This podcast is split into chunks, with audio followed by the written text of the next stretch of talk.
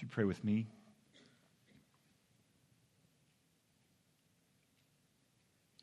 If, in fact, Father, all that we might say or do both this day and every day would be unto you,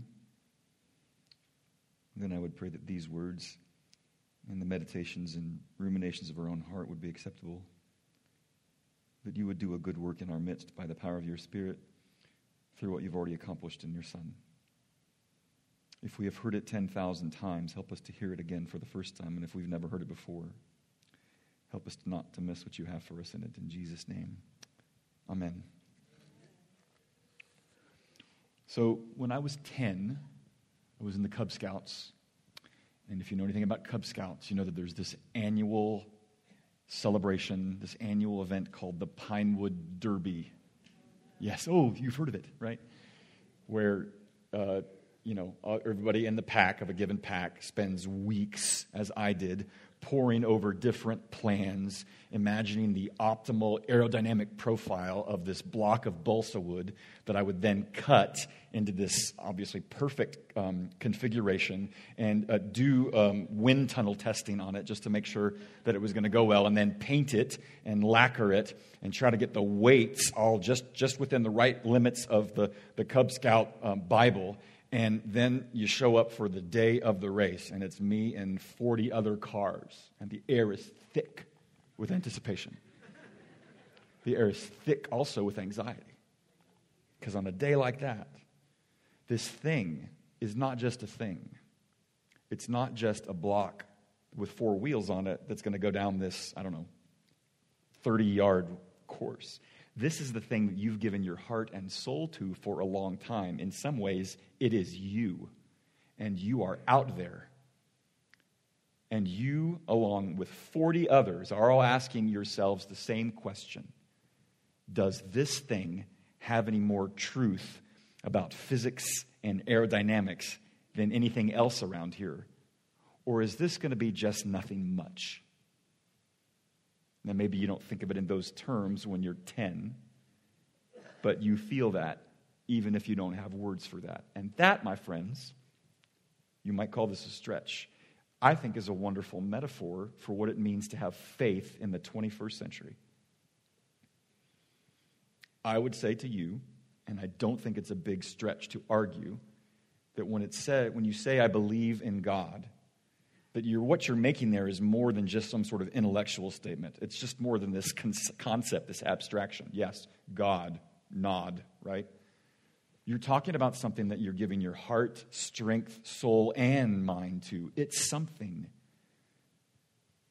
And given the way in our day, when they're on any given street, in any given state, in any given country, there are a myriad, innumerable options of beliefs in a higher power or alternatives to a higher power, there is something maybe inside of you that wonders Does this thing, for lack of a better word, to which I give my heart and soul, is there anything more to it than others, or is it nothing much in the end? Jamie Smith is a professor at Calvin College, and he wrote a book called How Not to Be Secular in which he describes what is it like to be in our day? It goes something like this Faith is fraught, confession is haunted by an inescapable sense of contestability. We don't believe instead of doubting, we believe while doubting. We're all Thomas now. Maybe that is not the same experience for everyone. Maybe that is an uneven way of characterizing what it means to believe, but I think it would not be a surprise to me if that was your definition of an experience. And the question is what now? In a world in which we've just stood to our feet and sung from our lungs and made ourselves quiet before the Lord, how do we live by faith when we know in the back of our head that for every one of us, there's 6,000 others in this city that are still asleep.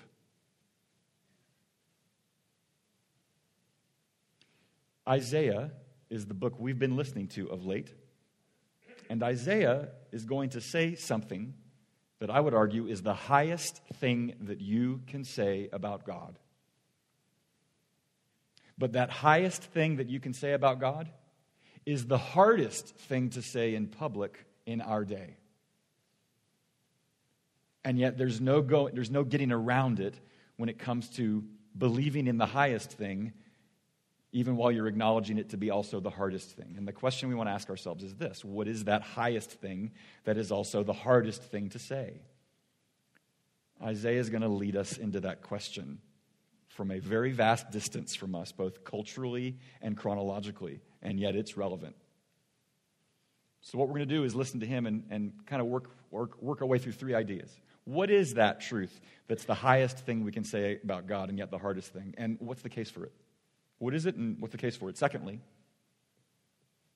even if, even if it's true, what does that mean for us? What does it mean to believe that highest yet hardest truth? And thirdly, even before God or anybody else might try to prove it to you, why would you want to believe it's true even before you believe that it is?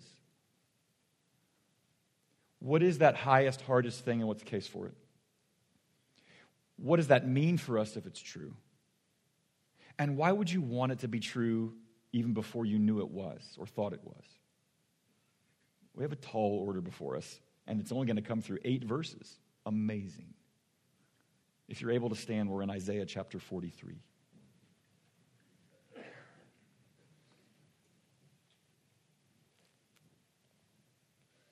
Isaiah chapter 43, starting in verse 8.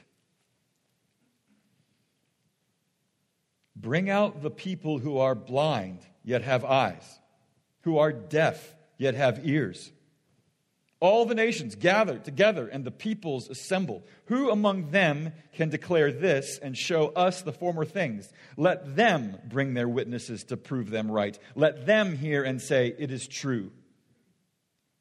You are my witnesses, declares the Lord and my servant whom I have chosen, that you may know and believe me and understand that I am he. Before me, no God was formed, nor shall there be any after me. I, I am the Lord, and besides me there is no Savior. I declared and saved and proclaimed when there was no strange God among you. You are my witnesses, declares the Lord, and I am God. Also, henceforth, I am He. There is none who can deliver from my hand. I work, who can turn it back? Thus says the Lord your Redeemer, the Holy One of Israel. For your sake I send to Babylon and bring them all down as fugitives, even the Chaldeans in the ships in which they rejoice. I am the Lord, your Holy One, the Creator of Israel, your King. This is the unequivocal word of the Lord. Thanks be to God. You can sit.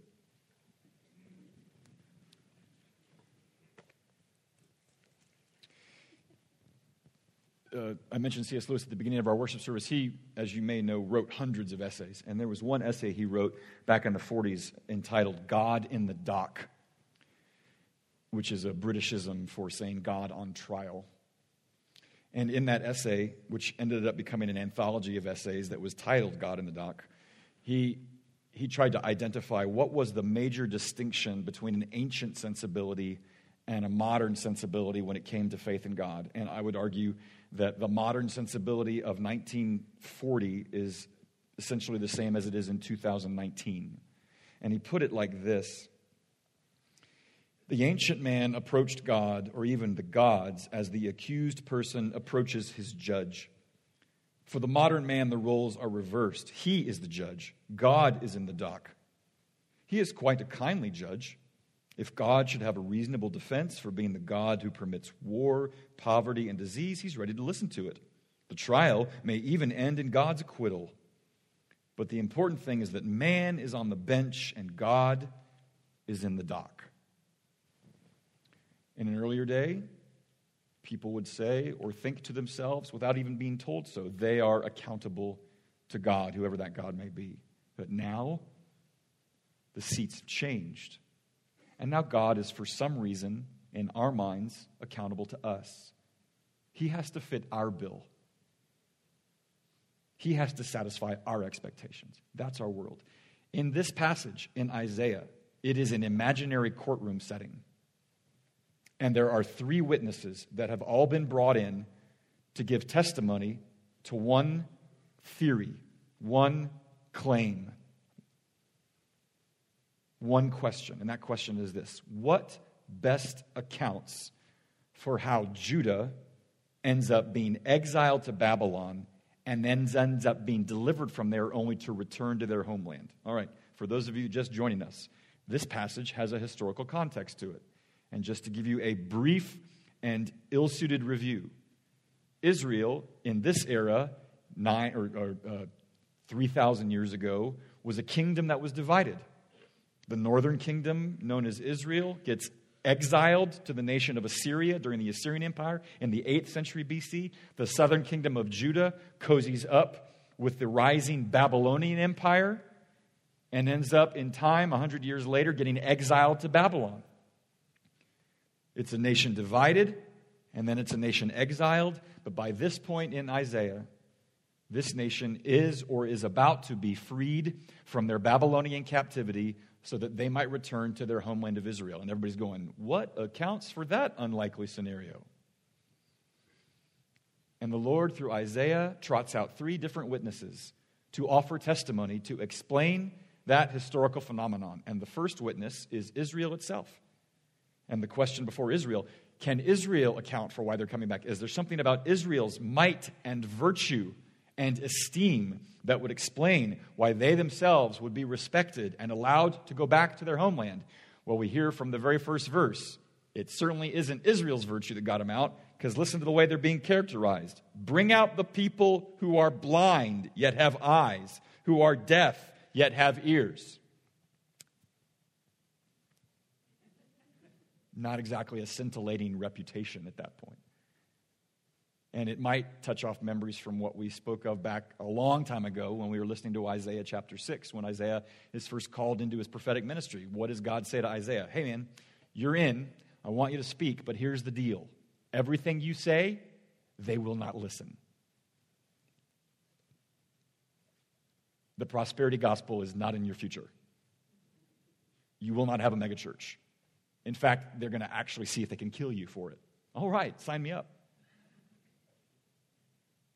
They heard without understanding, they saw without perceiving, it says in Isaiah chapter 6. Well, sounds like nothing much has changed, even by Isaiah 43. It's not them. It's not in them. It's not because God was so impressed with how they handled their time in captivity that He's like, you know what? Good behavior, you get out early. It's not them. Okay, next witness. Who comes out next? The nations. In other words, anybody other than Israel. Can the nations, their, their prowess, their the whatever interest they might have in compassion on Israel, does that account for it? Well, again, if you listen to the way it's put, there's an answer to their own question. All the nations gather together, the peoples assemble. Who among them can declare this and show us the former things? Let them bring their witnesses to prove them right. Let them hear and say it's true. In other words, he's saying, can the nations account for why Israel would go back to their land? Well, for one thing, why would the nations even care? Israel is a gnat on the backside of the ancient Near East, meaning nothing. That's why it keeps getting jostled around and beat up and carted off into every which way they can, because they mean nothing to anybody that's forming an empire. So the nations don't have any really concern or care for that nor can they actually engineer situations of a geopolitical nature in such a way that Israel finds itself back in the land. So, it's not Israel, it's not the nations. Third witness, who is it? God Himself. He puts Himself in the dock, He puts Himself in the witness stand and asks, What best accounts for why Israel, unlikely, hapless, harangued, haunted, hunted, Israel would be shown great calamity and disfavor, and now all of a sudden, freed and delivered? And he answers that question there in verse 11. Why are they there? Why are they going back? I, I am the Lord, and besides me there is no Savior. Boom. Mic drop. This is the point in the trailer when they play the bass drum. Boom. I, I am the Lord. And apart from me, there is no Savior. That, friends, in 2019, is the highest thing you can say of God, but in 2019, it's also perhaps also the hardest thing to say. What is the case that God makes for being able to say that about himself? It's really brief. It's got three points, and I'll be as brief as he is. First point is this God has no predecessor, he has no successor. That's what you heard in the verse before. Before me, no God was formed, nor shall there be any after me. Point two of all the other alternative deities and strange gods you might choose, I, the Lord who disclosed himself to Abraham, to Isaac, to Jacob, he's preeminent. And that's what you heard in the verse after. I declared and saved and proclaimed when there was no strange God among you. You're my witnesses. Point two, and that's point two. Point three, I have no rival. He says there in verse 13, Henceforth I am he, there is none who can deliver from my hand. I work, who can turn it back? That's who he is. That's why he can say, the reason that Israel, unlikely Israel, might be freed from the clutches of a Babylonian captivity, in fact, shown favor by, of all people, the rising Persian Empire under the likes of somebody like Cyrus, who then is petitioned by someone in Israel to say, Can we go back? And he says, Go for it. God is saying, It's because of what I have done, not because of who Israel is, and not because of what the nations are doing, but because of what I have said. That's the highest thing you can say about God is that the Lord who disclosed himself to Moses is God. All right, let's think about that for a second, shall we? If you're in the room today and you find all of what we're doing here today amusing, interesting, a nice cultural artifact of where we are in 2019, you might be saying to yourself, come on, man.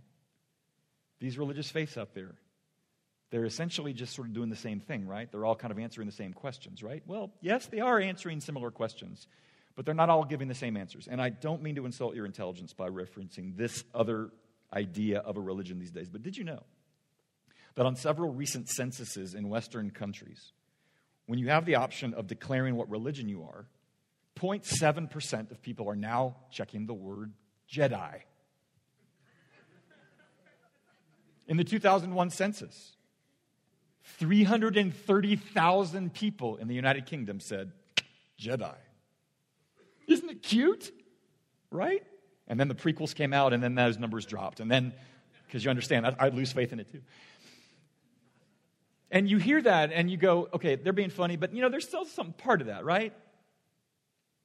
Because when you think about Yoda, Yoda as just sort of a, the embodiment of a Jedi wisdom, what does he represent? In many ways, he reflects many of what you, many different faith traditions. We, he, he is a person that demonstrates great wisdom and care and observational skills. He is someone that has everything to do with self mastery and bravery. But rewind the tape about Yoda sometime, and there's one word you will never find in his vocabulary. You know what that word is? Love. Closest thing Yoda ever says to love is says, let go of anything that you're afraid to lose. That's Buddhist, friends. That's the idea of not attaching to yourself to anything or anyone that you might then suddenly be sucked down into the abyss of sorrow if you were to lose it. That's more Buddhism and Hinduism. So any anybody that checks Jedi on their census and then turns around and pledges to somebody their love in marriage, Mm. In the words of Bib Fortuna, he's no Jedi. They ain't all the same. And you may go, oh, that's, that's all funny. But, but what about, like, what, why do you have to put such a premium on saying that God alone is the Lord? Why, why can't we all just get along, right? Why do you have to do that? Well, it's a reasonable question. If you think that, like, faiths are like tennis rackets, like the red one or the blue one? Which shall I choose? And if you're thinking about faith like you're thinking about tennis rackets, then you're right. It's absolutely silly to go, my blue one is the best one. Why would I do that? But, you know, faith is not simply a set of ideas or a set of images or a set of rituals. Every faith tradition, wherever you're coming from, has some really vast implications for how you live. Let me give you one that really matters. If your faith tradition says forgiveness is central to your identity and another faith tradition does not, then that faith tradition that asks you to consider forgiveness, it better be true. Because it's hard to forgive. And if you're telling me that that's what it calls from me, then I can't just think of it as two tennis rackets or shampoos that I might get to select from a shelf. It matters not just because of its otherworldly ideas, but for its vast implications for very this worldly responses. That's why it, you have to talk about it. All right, fine. They're not all saying the same thing. I grant that, Thatcher. All right, fine. It is a worthy question to consider, which might bear out truth in a way that we would give ultimate allegiance to it. But here's the third question Why is God being so vocal about letting everybody know that He is the Lord? Is He insecure? Does he have an ego he's afraid of being bruised?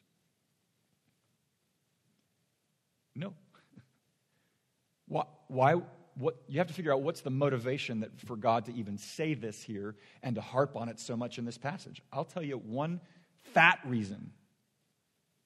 Because Israel and every single human on this planet has one single phenomenon that we all are liable to. And that is if we don't choose God, we'll find one for ourselves and make it into a God. Israel's history is a sordid history of being presented with God as the one who loves them, delights in them, who is their king. And it's within a matter of moments that they're in the mode of, What have you done for me lately? And isn't this golden calf rather pretty? They move on. They switch horses. They turn to other allegiances and they make that which is not a God into a God. And you know what? We go that and like, that's bizarre. But in a minute, you'll see, no, that's actually me. And it's actually you. See, everybody's religious. Some of us admit it. Everybody has a theory of why somebody or themselves has dignity.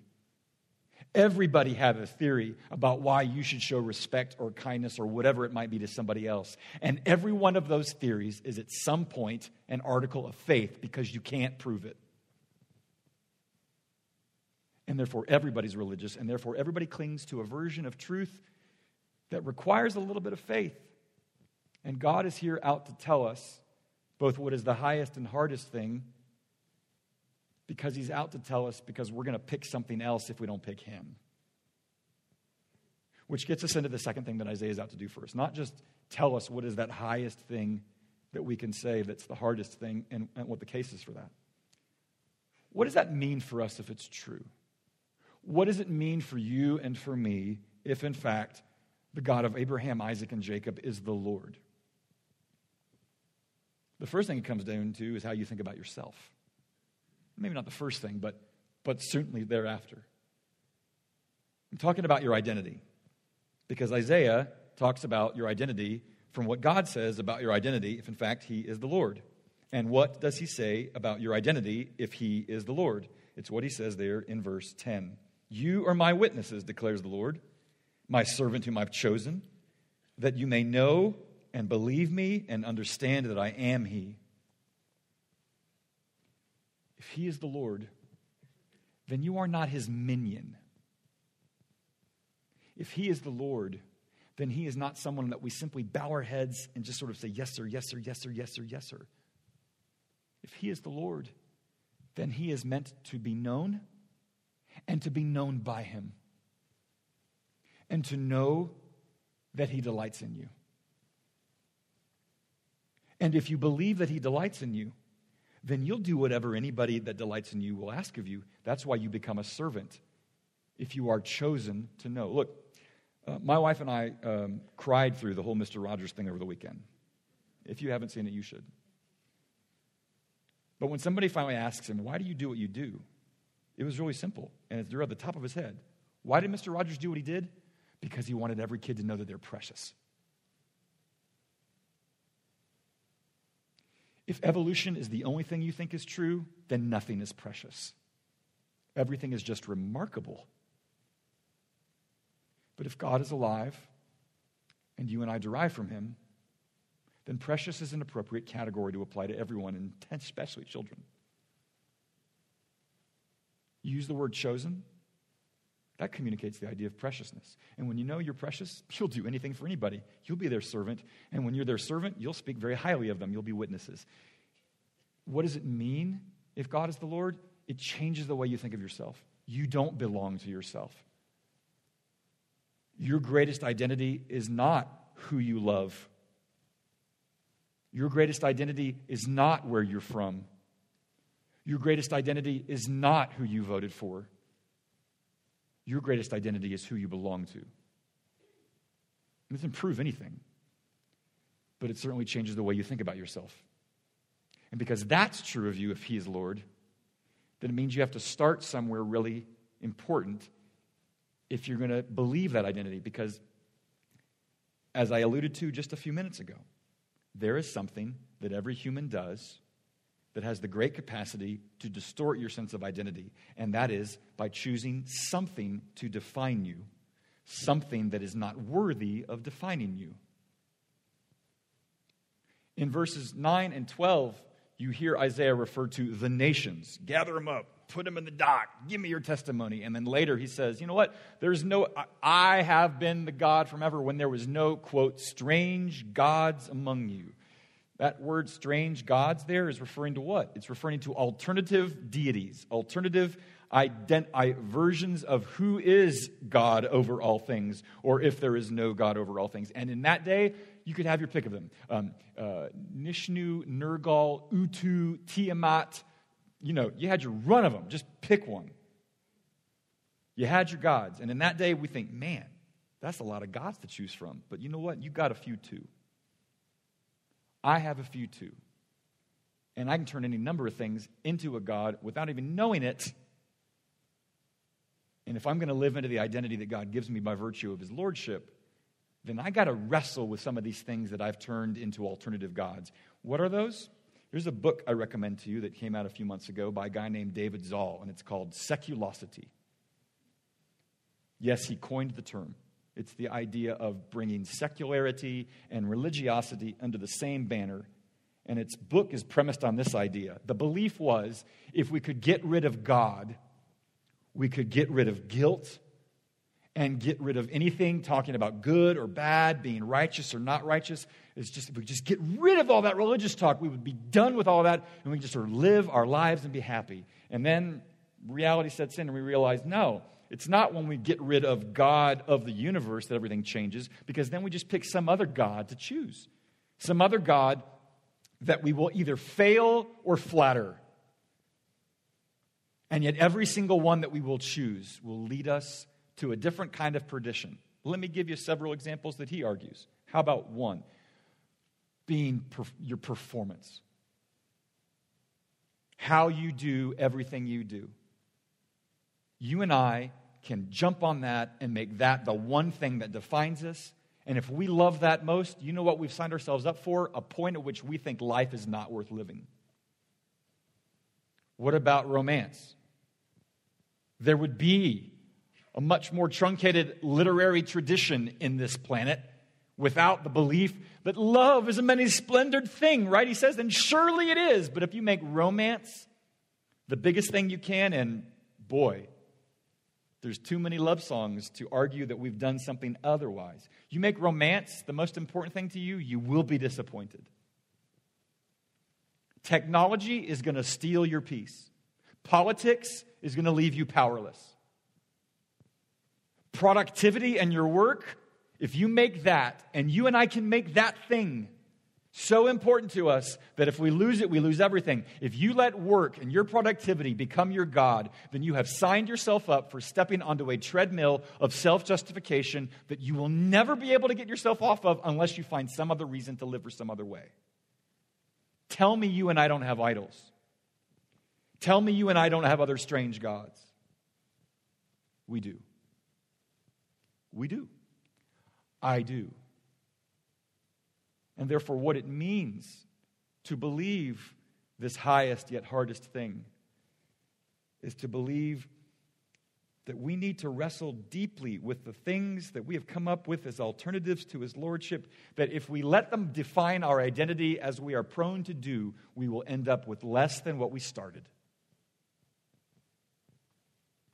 So far, God has asserted the fact that he is Lord, and he has provided us the implications of how we find our identity and how we set aside alternatives to it, and neither of those prove that he's true. Neither of them do.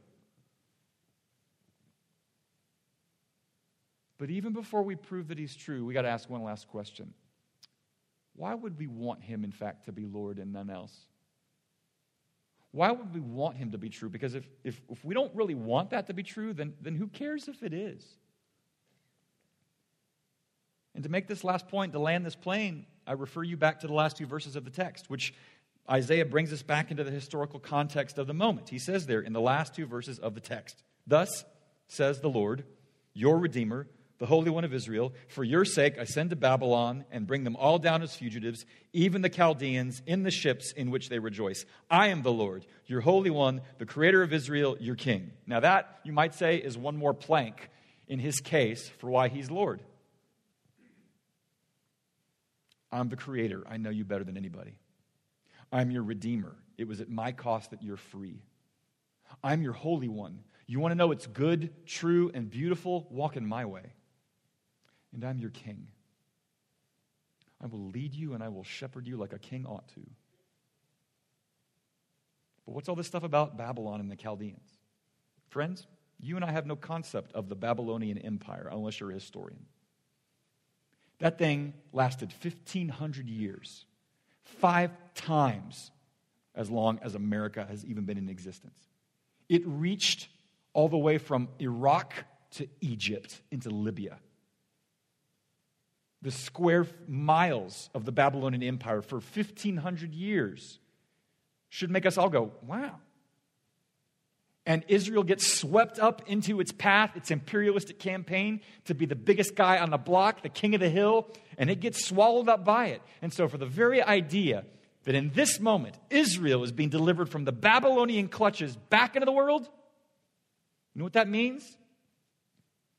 Israel had been hunted and haunted by this imperialistic force for centuries, and now they were free. And that's a little historical recap of what's befalling Israel in that moment. And that's why God is entitled to go by the name King if he can free a people from the one thing that's been hunting and haunting them for centuries.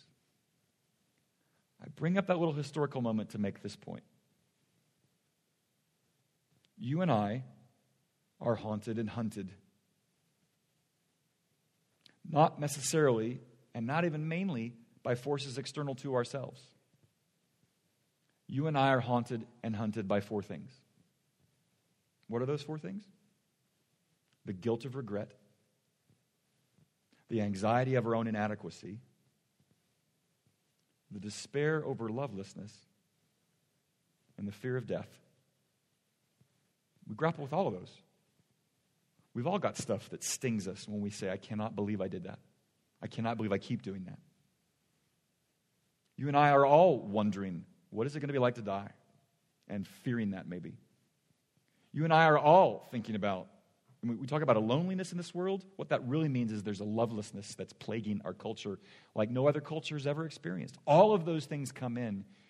And I would like to argue to you that it is Jesus the Christ who is the King who answers every one of those things that you and I are hunted and haunted by like no one else can or should. Why do I believe that?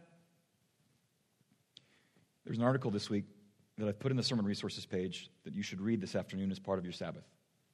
It's about two churches not far from here one in Kannapolis, just northeast of Charlotte, and another church about an hour from there in Greensboro. One is a predominantly white church, one is a predominantly black church. And three years ago, they merged. An hour away, they share pulpits, they share resources, they share friendships, they share mission efforts. They're together. And for three years, they've been part of a same church network. An author went there earlier this year. Her name is um, Batya Ungar Sargon. and she's Jewish. And she wrote this article in the New York Review of Books called A Tale of Two Churches. And she went there because she marveled.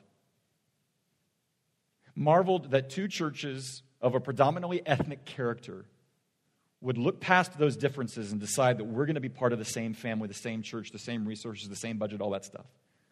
She marveled that, especially in North Carolina, where in that region of the world racism was so prevalent, that to imagine anybody looking past each other, looking past those differences, was just unheard of to her. And she says, about halfway through the essay, about what distinguishes what she saw there from her own background in Judaism. And she said this In Judaism, we don't have the concept of grace. We aren't born steeped in sin, but in a neutral state. You're worthy of God's love as long as you follow his commandments. And when you fail and sin, you can earn back his love with teshuva or repentance. Was there a form of repentance that could restore us and make us worthy of love, worthy of pride as a nation, or was the sin of our history too grave? Would only grace do? And if so, who could grant it? Towards the end of the, one of the worship services at one of those churches, she was invited to come down and they prayed over her in the middle of that service. And at the, her own telling, she broke down in tears, saying, I wanted to believe that there was something out there that was possible to mend the kind of relationships that this merger was a representation of. What can be the thing that sends to flight that which hunts you and haunts you? The one who made himself a servant the one who came and died for those who were spiritually blind and deaf, the one who came at his cross and put to flight not necessarily our experiences for the fear of death, not necessarily or, or, or even um, on, on, a preliminary sense at the, at the beginning of our pilgrimage with Him. It doesn't necessarily change the experience of our fear of guilt or fear of death or the guilt of regret or the despair of lovelessness, but it certainly changes the reasons for them. And if he gives us a different story into which he writes us himself by his own work and his own kindness and his own blood, then yes, the experience of regret, the experience of despair, the experience of guilt, the experience of fear, those things can change by the power of his Spirit. And it is not because, with all due respect to Miss Sargon putting it, because you're worthy of his love or that you follow his commandments. It's not because you can earn his love back with repentance. No, your repentance is in response to a love that has not changed. It's his kindness that leads us to repentance, Paul would say, with all due respect to his fellow Jew. That's the gospel. It is grace that allows two churches who might otherwise prefer to stay at arm's length from one another to instead become a family. It is because of grace that you and I might actually stare all of those things that haunt and hunt us in the face and believe that we have another story to turn them back. The gospel, as David Zahl would say, is this people only truly change when they no longer feel like they have to in order to be loved. Jesus is saying, You don't have to change in order for me to love you, but because I love you, I will never leave you the same. It's the gospel. What do you do with that? If you are of a notion that the whole idea of Jesus as Lord being kind of something that's sort of a throwback day, I would invite you to reconsider. That in fact, that story may be something you would want to believe. And though that doesn't prove that it is true, it also doesn't prove that it's a man made notion. This story comes for us. This story holds us. This story tells us something that might even give us the courage to say what is hard with courage. If you've never heard the invitation, hear it now. And if you're wrestling with a God that is no God, let me simply remind you that He alone is God. Let's pray.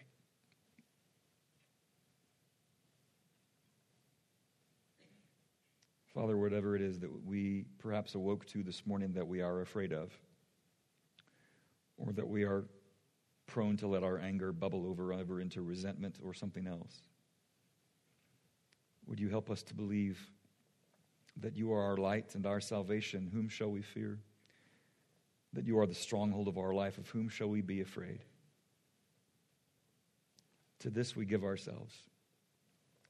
To this we want to believe. Help us in our unbelief.